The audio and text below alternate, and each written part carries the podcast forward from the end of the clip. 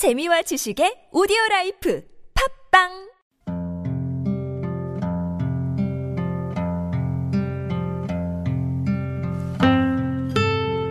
양승태 전 대법원장은 사법행정권 남용 의혹 특별조사단 조사 결과에 관한 기자회견을 열고 재판 거래 의혹 등을 강하게 부인했습니다. 저는 대법원장으로서 재직하면서 대법원의 재판이나 학업심의 재판이나 간에 부당하게 간섭 관여한 바가 결단코 없습니다. 사법농단 의혹의 핵심 인물인 임종원 전 법원 행정처 차장이 구속된 이후 처음으로 검찰에 소환돼 조사를 받았습니다. 서울중앙지방검찰청 수사팀은 지난 5월 대한민국 사법부의 신뢰를 크게 떨어뜨리는 충격적인 사건이 있었습니다. 당시 사법권 남용 의혹 관련 특별조사단이 공개한 문건에는 양승태 대법원장 시절 대법원이 상고법원 도입을 위해 청와대와 재판 거래를 시도한 것으로 의심되는 16개의 판결이 있었고요. 이른바 사법농단 연루자들은 줄줄이 검찰 수사의 대상이 되었습니다. 가장 공정해야 할 법원이 자신들의 이익을 위해 재판 거래를 시도했다. 이 믿기지 않는 문건 앞에 가장 분노한 이들은 재판 거래에 자신들의 재판이 이용됐다고 밝혀진 바로 그 당사자들이겠지요. 문재인 후보가 당선이 되고 블랙리스트라는 걸로 인해서 이제 대법원의 특별조사단이 꾸려졌잖아요. 조사단이 발표한 그 문건을 봤어요. 지난 5월 23일이었었죠. 봤더니 거기에 정리해고 관련돼서 박근혜 정권의 그 노동 유연성을 뒷받침하기 위한 뭐 이런 하면서 콜텍 파기환송 그 밑에 이제 쌍용 자동차 정리해고 사건 이게 이제 딱 있는 거예요. 재판 거래. 당시 재판 거래 문건에는 쌍용 자동차, KTX 승무원 사건 같은 노동자들과 관련된 대표적인 재판이 있었고요.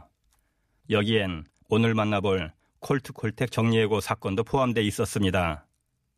사법농단 문건이 밝혀진 지 5개월이 지난 지금도 콜텍 노동자들은 광화문에서 천막농성 중에 있었는데요. 이인근 콜텍 지회장의 얘기입니다. 네, 오늘로써 해고돼서 투쟁한 지가 4,285일째 되는 날입니다. 콜트 악기와 콜텍은 이제 기타를 전문적으로 생산하는 기업이고요. 이제 콜트 악기에서는 전자 기타를 생산을 했고, 그리고 콜텍은 이제 통기타를 생산을 했습니다. 이렇게 하면서 어, 세계 기타 시장의 30%를 점유하고 있으며 매년 80억에서 100억 이상의 단기 순이익을 내는 아주 알짜 중에 알짜 기업이죠. 대부분 보면 이제 기업들이 부채를 많이들 안고 있잖아요. 근데 이제 이 콜트콜텍은 부채가 없어요. 부채가 없는 어떻게 보면 진짜 알짜배기 기업인 거죠. 기타 시장의 세계 점유율 30%를 차지한다는 콜트콜텍 악기. 하지만 지난 2007년 공장이 문을 닫은 이후 노동자들은 횟수로 무려 12년이나 투쟁해 온 겁니다. 이 노동자들이 다시 공장으로 복직하기 위해선 법원의 재판 결과가 절대적이었는데요.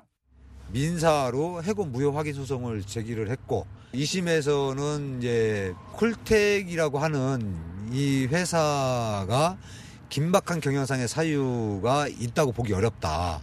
그 사유가 2006년도에 노동조합을 만들면서 임금 교섭을 할 때 임금 인상을 했고 그리고 회사 자체도 오다가 회복되고 있다라고 했어요. 그렇기 때문에 어, 이 해고는 무효다.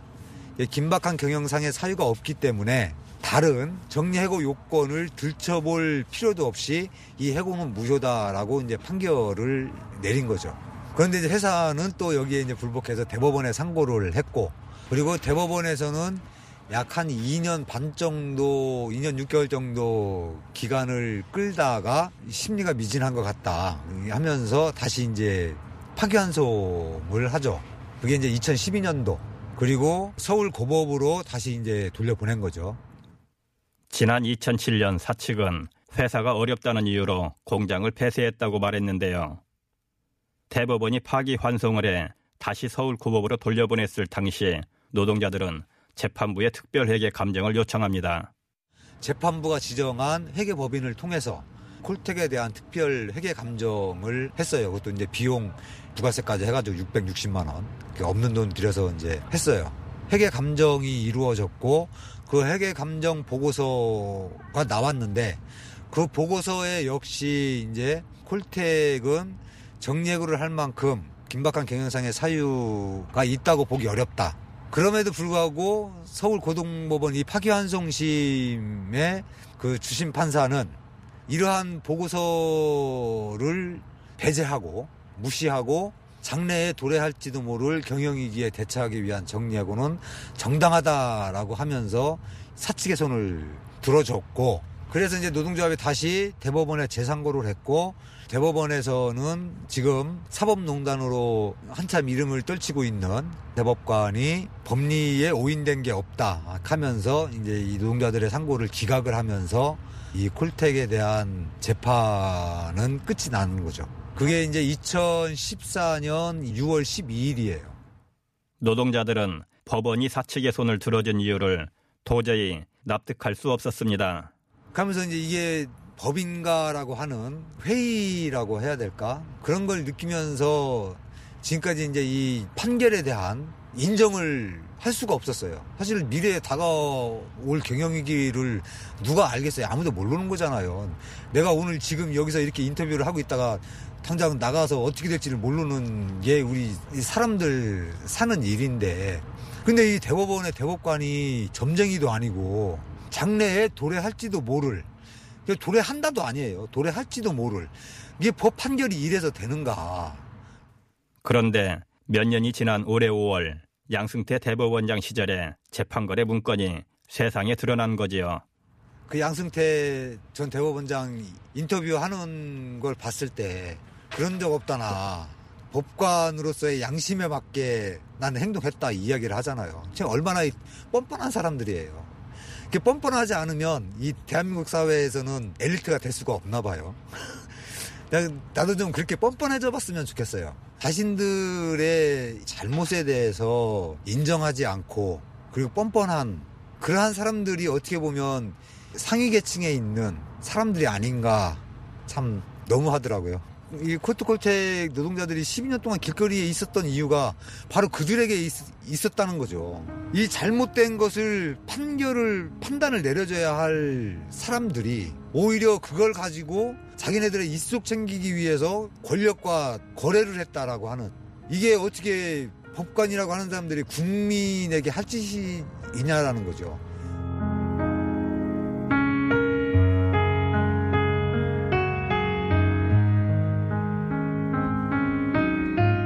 그렇다면 이인근 씨는 공장 문이 닫혔던 그날을 어떻게 기억하고 있을까요? 98년도 8월 달에 입사를 해서 2007년 7월 달에 이제 해고가 됐으니까 거의 뭐 한 9년? 그 정도 되네요. 사실 이게 해고가 됐다는 것을 알게 된 거는 월요일 날 아침에 출근하면서 사실은 이제 그 정문 앞에 붙은 공고문을 보고 알게 된 거죠. 아무것도 모르고 아침에 이제 출근한다고 출근했는데 이제 회사 정문에 이제 공고문이 붙어 있는 게 이제 2007년도 4월 9일부터 7월 9일까지 휴업을 실시하고 7월 10일부로 폐업을 한다. 노동자들은 다 정리해고 한다라고 하는 그러한 안내문과 함께 이제 희망퇴직해라. 참 어이가 없더라고요. 어이가 없고 너무 억울했어요, 사실. 20년, 30년씩 근무했던 어떻게 보면 이제 자신들의 청춘을 거기에 바친 분들이잖아요. 20년씩, 30년씩 했던 분들은. 그러한 분들을 어떻게 말 한마디 없이 이렇게 내쫓을 수가 있나. 콜텍에서 7년간 일을 했던 김경봉 씨 역시 공장 문이 닫혔던 그날을 잊을 수가 없답니다. 허탈했죠. 솔직히 그 새벽에 통근버스를 타고 딱 회사에 도착했는데 문이 거래 장기 끄고 공무원이 딱 붙어 있다고 생각을 해봐요. 아이들 문제도 있는 거잖아요. 예? 이번 달 생활을 해야 될 돈이 있는 거고 아이들한테 들어가야 될 돈이 있는 건데 그런 것들이 일시에 다 빵꾸가 나는 거잖아요. 없는 사람들은 하루 벌어서 하루 먹는 건 이제 건설적이고 우리는 한 달 벌어서 한 달을 먹는데 만 원이라는 돈, 10만 원이라는 돈이 한 번 빵꾸 나면 그것을 메우려면 몇 년을 걸려도 줄이고 줄여도 걸려서라도 다 채우질 못할 돈이거든요. 그런 것들이 계속 누적되면서 이제 빚으로 남고 이제 이런 것들이 있는 거잖아요. 이분들은 자신의 손으로 세계적인 기타를 만든다는 자부심이 높았던 분들이었습니다. 이 노동자라면 다 자기 일에 자부심이 있다고 생각하라고요. 특히 우리 같은 경우는 기타는 이제 이제 세계 속에 이제 콜트 기타가 이제 유명한 브랜드 외국 가면 유명한 브랜드라고 하더라고요. 국내에서도 한정 판매밖에 안 했으니까 그래서 한정 판매를 한 것들이 이제 뮤지션들이 갖다 쓰고 외국에는 너무 고가니까 그걸 쓰도 쓰들 못하고 뮤지션들도 뭐 부자인 뮤지션이 없으니까 가난한 뮤지션이니까 그 외국 기타에 비해서 한국 기타가 싸면서도 그 소리를 낼 수 있다는 게 콜트 기타였었거든요. 그래서 뭐 TV에 이제 뭐 음악회 같은 데 나오면 이렇게 기타가 이렇게 나오면 저게 어느 기타인가 그게 유심히 쳐다보고 저게 콜트 기타 아니가 이런 걸 막 보면서 그래도 내가 만드는 기타에 대한 자부심이 있는 거죠. 기타 만드는 일만 30년 넘게 했다는 임재춘 씨는 여전히 꿈을 가지고 있습니다. 원래 기타 이제 컨테이너 한, 한 박스 나가면은 개수가 있거든요. 20피트짜리는 514개, 40피트짜리는 1100 밑개 딱딱 있거든요. 그게 이제 오다 딱 나간다는 게 보면은 와 이게 또 한국가 얼마나 비트를 치고 올까 그런 자부심이 있죠. 꿈이 있다면은 최고 좋은 기타를 만들어 갖고 세계적인 가수들한테 줘 갖고 그거 갖고 기타가 이렇게 이렇게 소리가 좋다 자랑하고 싶어요.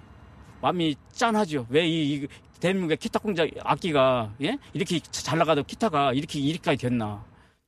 2007년 공장 문이 닫힌 후 수십 명이 시작했던 투쟁.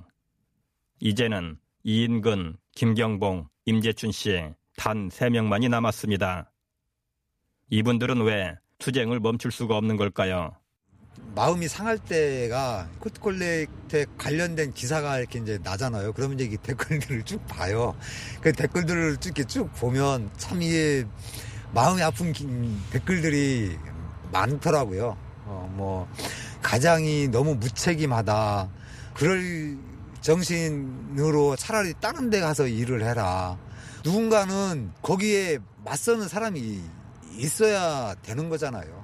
그러한 것들이 더 이상 이제 진행되지 않도록 끊어주는 수 있는 뭔가 매개체가 필요한 거잖아요. 너희가 네가 원하는 것처럼 그렇게 쉽게 삶의 무게로 인해서 이 투쟁 포기하지 않겠다. 우리가 이길 수 있음에도 불구하고 이제 패소를 한 거잖아요. 고등법원에서는 완벽하게 얘기했잖아요. 해고가 무효다고 했잖아요. 그러면 그것을 대법원에 가면 했어야 돼요. 해고가 부당하다고. 지금에 와서는 이제 사법거래에서 그런 것들이 뒤집혔다는 게 문건에 나왔으니까 이제 사법부 저 사법농단에 대해서 정확하게 앞으로 이런 일이 일어나서는 안 되니까 철저하게 진상 규명을 해야 되고 나라에 잘못됐으면 잘못됐다 얘기를 하고 아프면 아프다고 얘기를 해야 되는데 대한민국 아직까지 그, 그런 걸 안 하잖아요.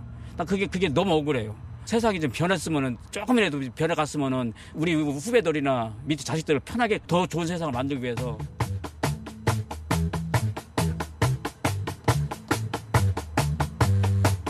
콜트콜텍 노동자분들은 긴 투쟁 중 콜밴이라는 밴드를 만들어 자신들의 상황을 알리기도 했는데요.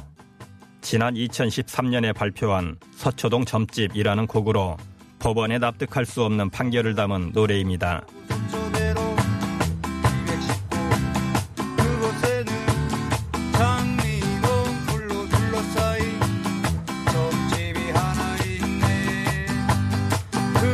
현재 사법농단 연루자들이 조사를 받고 있습니다. 부디 이번에는 국민 앞에 한 점 부끄럼 없는 수사와 재판이 되어야겠지요. 그날까지 작은 목소리도 한마음으로 응원하겠습니다.